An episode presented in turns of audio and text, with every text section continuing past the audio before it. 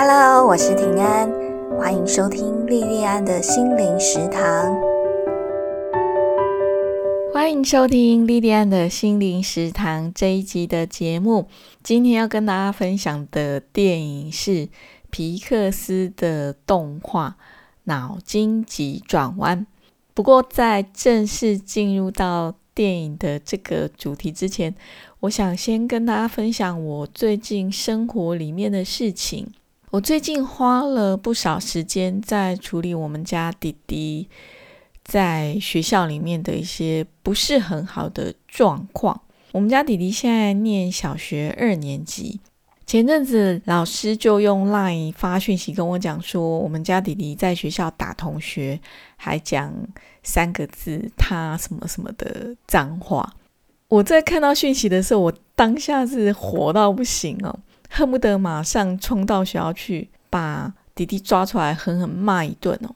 还好那时候老师发讯息给我的时间是刚上学没有多久，离小朋友放学还有半天以上，所以我中间就有一段蛮长的时间，好好去想怎么处理这件事情。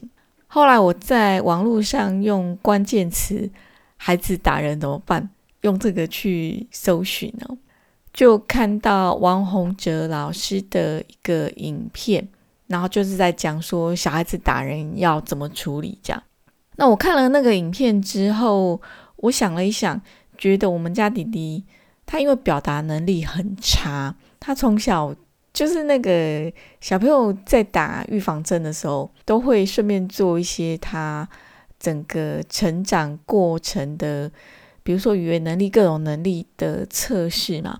那他的语言能力几乎就是刚好踩到及格线过关这样哦。他从出生以后，在语言能力上一直都很差，所以我那时候就觉得说，我们家弟弟很可能是跟同学吵架。因为我不知道怎么处理这个情绪，所以才用讲脏话跟打同学的方式来处理这个生气的情绪。做出这个判断以后，我就很有心机的安排了一个计划。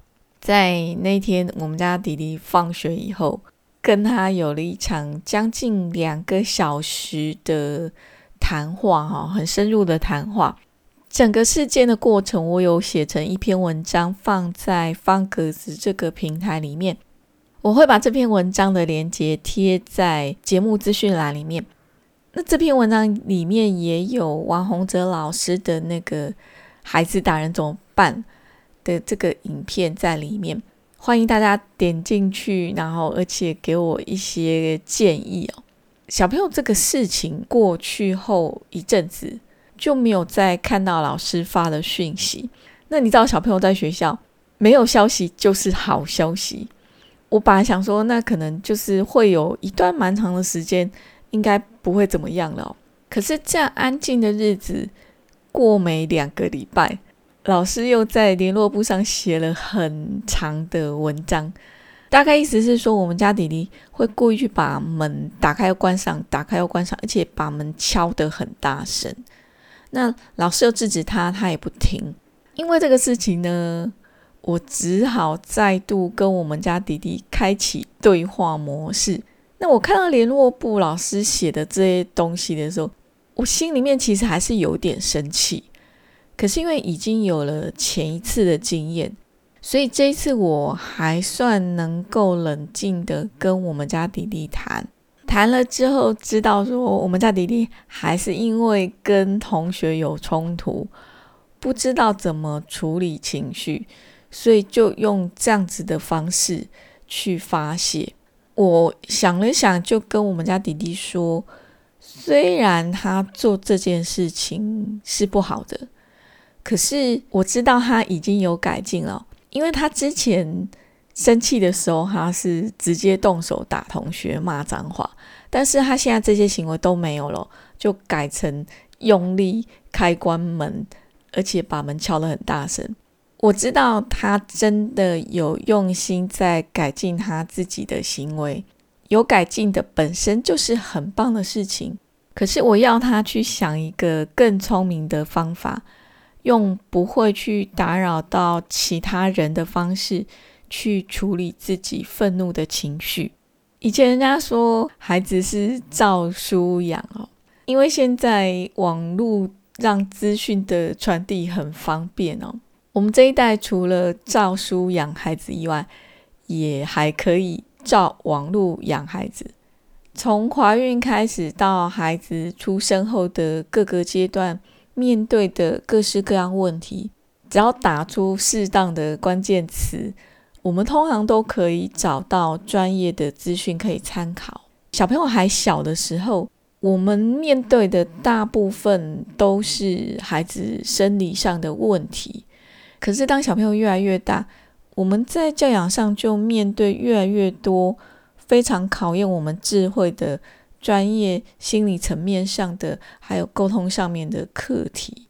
像最近我们家弟弟的状况，看起来好像就是他在学校里面，呃，跟同学发生不愉快，衍生出来的种种事情哦，是偶然的单一事件。可是也是跟他很深入的谈过之后，才会知道说，他这些事情，他在学校做的这些事情，都只是事情的表面现象。他的内在其实已经累积了很多很多的情绪，那这些情绪是来自很多家里面发生的事情、学校发生的事情。他因为不知道怎么去处理这些。被压住的情绪，那在情绪整个满出来的时候，就用这些不是很恰当的行为表现出来。在我长大的那个年代，我们的父母还有长辈，大多数都是很严厉的。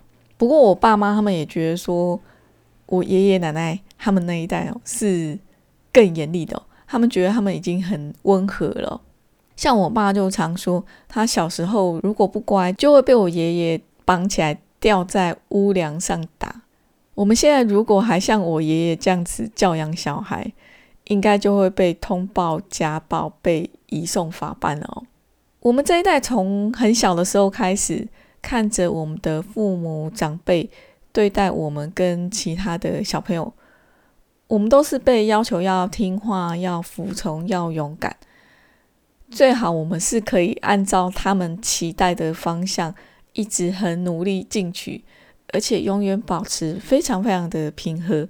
如果我们表现出生气啊，或是哭啊，或是害怕等等情绪，我们的父母还有长辈他们就会很直接跟你说：“哎，不可以哦，不可以生气，不可以哭等等哦。”可是像生气、悲伤、恐惧。这些常常被标示为负面的情绪，如果它真的那么不好到不应该出现在我们的生命里，那为什么老天造人要给我们这些东西呢？好，我们前言讲了好像蛮久的哦，现在终于进入主题。今天主要要分享的电影是二零一五年上映，由皮克斯所制作的动画电影。脑筋急转弯，脑筋急转弯，它主要在讲各种情绪对我们的影响，还有各种情绪的重要性。这部动画作品，它的主角不是人哦，而是情绪哦。他把那个情绪拟人化。整个故事是在讲年纪差不多快到青春期的一个女孩子，叫莱利。莱利跟着她的爸爸妈妈，从美国北方的明尼苏达州。搬到西边的旧金山，他在适应新环境的过程里面，五个情绪所发生的故事。那这五个情绪是快乐、悲伤、愤怒、厌恶，还有惊恐哦。那在这五个情绪里面，整个故事又特别聚焦在快乐跟悲伤这两个角色哦。这五个情绪角色，中文的翻译很可爱哦。它翻译成乐乐、悠悠、怒怒、厌厌、讨厌的厌，跟惊惊、惊吓的惊，其实很清楚哦。你看到那个名字，你就会知道说它是什么情绪哦。然后它的那个造型，我也觉得超可爱的。乐乐他是穿着黄绿色的洋装，整个就是让你觉得很清爽、很快乐的样子。悠悠就很 blue，是蓝色的哦，然后看起来永远都是无精打采的样子。那怒怒呢就很暴冲，全身都是火红色的。晶晶是紫色的，永远都是很惊恐的睁着大眼睛。那燕燕是深绿色的。整个人就是很多疑又很厌世。这五个情绪角色，他们操控着莱利的情绪仪表板，决定来历这个女孩子的喜怒哀乐，还有她的思考跟行为。这五个情绪主角跟我们多数人的想法一样，觉得人活着就是要追求快乐，要正向积极。所以乐乐他自己哦。还有其他四位情绪角色都能够认同由乐乐来担任这个莱利他的这个情绪仪表板的总指挥。可是从后来剧情的进展，我们渐渐就会看到说，永远正向、积极、乐观的乐乐，他常常把风险低估。而且他也比较没有对人悲悯同情的能力。那本来乐乐一直觉得悠悠很多余哦，莱利不需要悠悠这种情绪。悠悠他的个性就是很悲观，提不起劲，常常就地躺平，什么事也不想做。可是也是因为他凡事总是往坏处想的这个特质，所以他对任何事情他都非常用心的去准备。电影里面有个桥段是悠悠跟乐乐一起掉到长期记忆区。长期记忆区是一个很大很大的大迷宫哦。要走出这个迷宫，带领方向的人不是乐乐，而是悠悠。因为悠悠他有很完整而且很仔细的研究过整个迷宫的地图，可是乐乐没有哦。后来他们在迷宫区遇到。莱利很小的时候的幻想朋友叫小冰冰哦。小冰冰在莱利很小的时候，有跟他一起创造出一个火箭。那这个火箭就即将要被大脑送进记忆垃圾场。那小冰冰因为这件事情就觉得很难过。乐乐为了要安慰小冰冰，就一直搞笑。可是他的搞笑就完全没有笑，反而是悠悠。悠悠他就很安静的在小冰冰旁边听他说话，同理他的感觉。悠悠这样子的做法就很实在的安慰了小冰冰，让小冰冰好起来。所以虽然可能我们大多数的人都不喜欢悲伤的情绪，可是事实上悲伤的这个情绪。它还是一个很重要的存在。那至于还有另外其他的三个主要情绪的角色，他们也在我们的生命里面各自扮演有重要的功能。比方说，像燕燕，她很厌世，可是燕燕的角色就很像说古代皇帝他们要吃饭的时候要用银针测毒，燕燕就很像那只银针哦。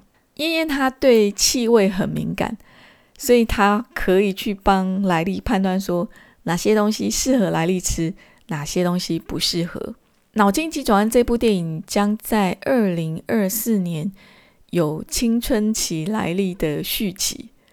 我觉得到那个时候，燕燕她的角色分量可能会越来越重要，因为她对气味这么敏锐，对于择偶时期的来历。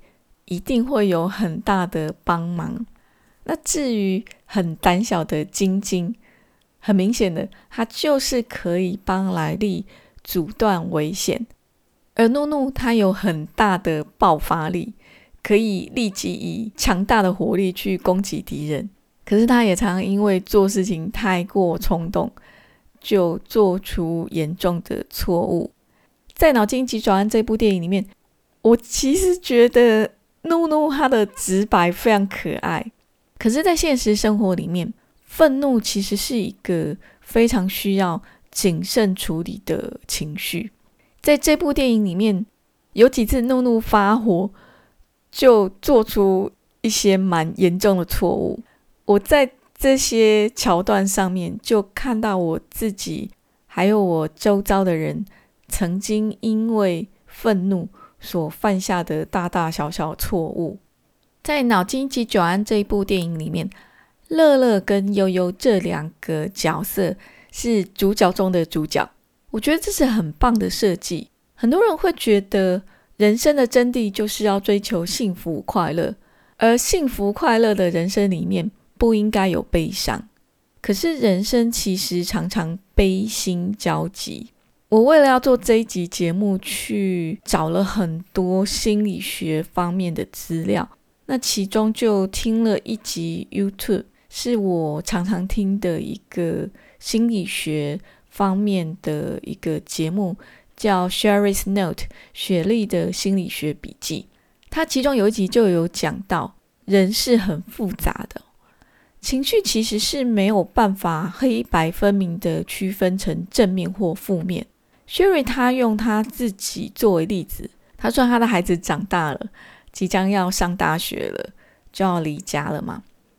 那他作为一个母亲，一方面是有一点感伤的。可是，一方面，他也很高兴看到孩子长大。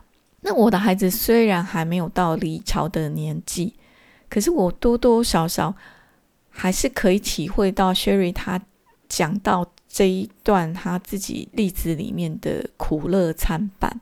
在小朋友还很小的时候，他们其实是需要很密集的照顾，这样的照顾其实是非常非常辛苦的。可是这一段时间也是小朋友最可爱的时候。小朋友进入学龄，开始进学校读书以后，开始越来越懂事。你需要近身照顾他们的担子也越来越轻，自己的时间跟空间也慢慢多起来。可是小朋友他的天真可爱也一天天消失，一去不复返。而且每个阶段有每个阶段。不同的教养上的挑战。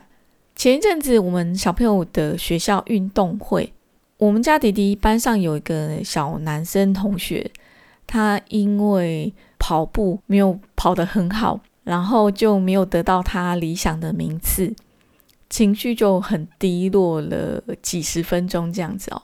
我那时候就看到他的妈妈在旁边陪他，在安抚他。后来我跟这个妈妈聊天，这个妈妈就说：“她说像这样子，她全力以赴，可是却遭到挫折。她觉得这个对孩子来讲是很好的经验，因为他以后的人生会不止一次的遇到这样的状况。越早遇到这样的状况，越早学习去处理这样的失落，他以后再遇到。”就会越快可以重新再站起来。我很认同这个妈妈讲的话。到了中年的这个年纪，就越能够理解很多挫折、很多的悲伤，在发生的当下虽然很难受，可是，在把时间拉长以后，就会发现这些挫折、这些悲伤。很多都是生命里面很重要的滋养。这些挫折、这些悲伤，让我们能够成为一个更有温度，而且内涵更丰富的人。那我现在再回头再来讲节目开始，跟大家分享我们家弟弟在学校的这些不是很好的状况。我在跟他谈的时候，我并没有跟他说：“你不可以生气，你要跟同学好好相处。”我觉得这个都是太过老调。我把他当大人一样分析给他听。我跟他讲说：“你以后还要上很久很久的学，所以你以后很有可能还是会遇到讨厌的同学，也一定还是会有跟同学相处不好，让你觉得生气的时候。你要自己去找到一个舒服的方法去跟同学相处。比方说，有些同学很讨厌。”那你就不要跟这些讨厌的同学一起玩就好了，你就去找你喜欢也喜欢你的同学玩。如果你跟同学之间有发生不愉快的事情，你可以生气，可是你生气要找一个不会影响到大家的方式发泄。你绝对不能去做任何会伤害到其他人，或者是让其他人困扰的事情，因为你一旦影响到其他人，最后最受伤害的还是你自己。这个是团体生活里面你一定要学习的。讲完我们家弟弟在学校我处理的状况，欢迎大家给我一些建议啊。我们现在再回到《脑筋急转弯》这部电影，这部电影的最后。乐乐他终于认清，悠悠他也是他们的主人莱利不可或缺的一部分。如果要为来历创造越来越好的生活，那就要各种情绪都要恰如其分的，在适当的时候都尽好他们各自的职责。情绪就像天气一样，阳光普照虽然很美好，可是如果你一直都阳光普照，没有刮风下雨。那么久了，一定会有旱灾，生命就会跟着干旱枯竭。相反的也是一样哦。如果你一直下雨，就会发生水灾，生命一样会出很大的问题。我们一定都会很希望生活里面永远都充满喜悦，可是现实是，生活里面一定会三不五时出现一些事情。会让我们情绪有一些起伏。当悲伤、厌恶、恐惧等等情绪让我们觉得不大舒服的时候，我们或许也要试着去体会、去思考这些情绪要告诉我们什么。或许我们要学习让情绪帮我们引路，带领我们更认识我们自己，同时协助我们成为一个越来越好的人。这是我一直在学习的，也是我想要带着我的宝贝一起要认识的人生功课。这部电影《脑筋急转弯》，我就分享到这边。我们今天的节目就到这里结束，非常非常感谢你的收听跟支持，我们下次再见喽。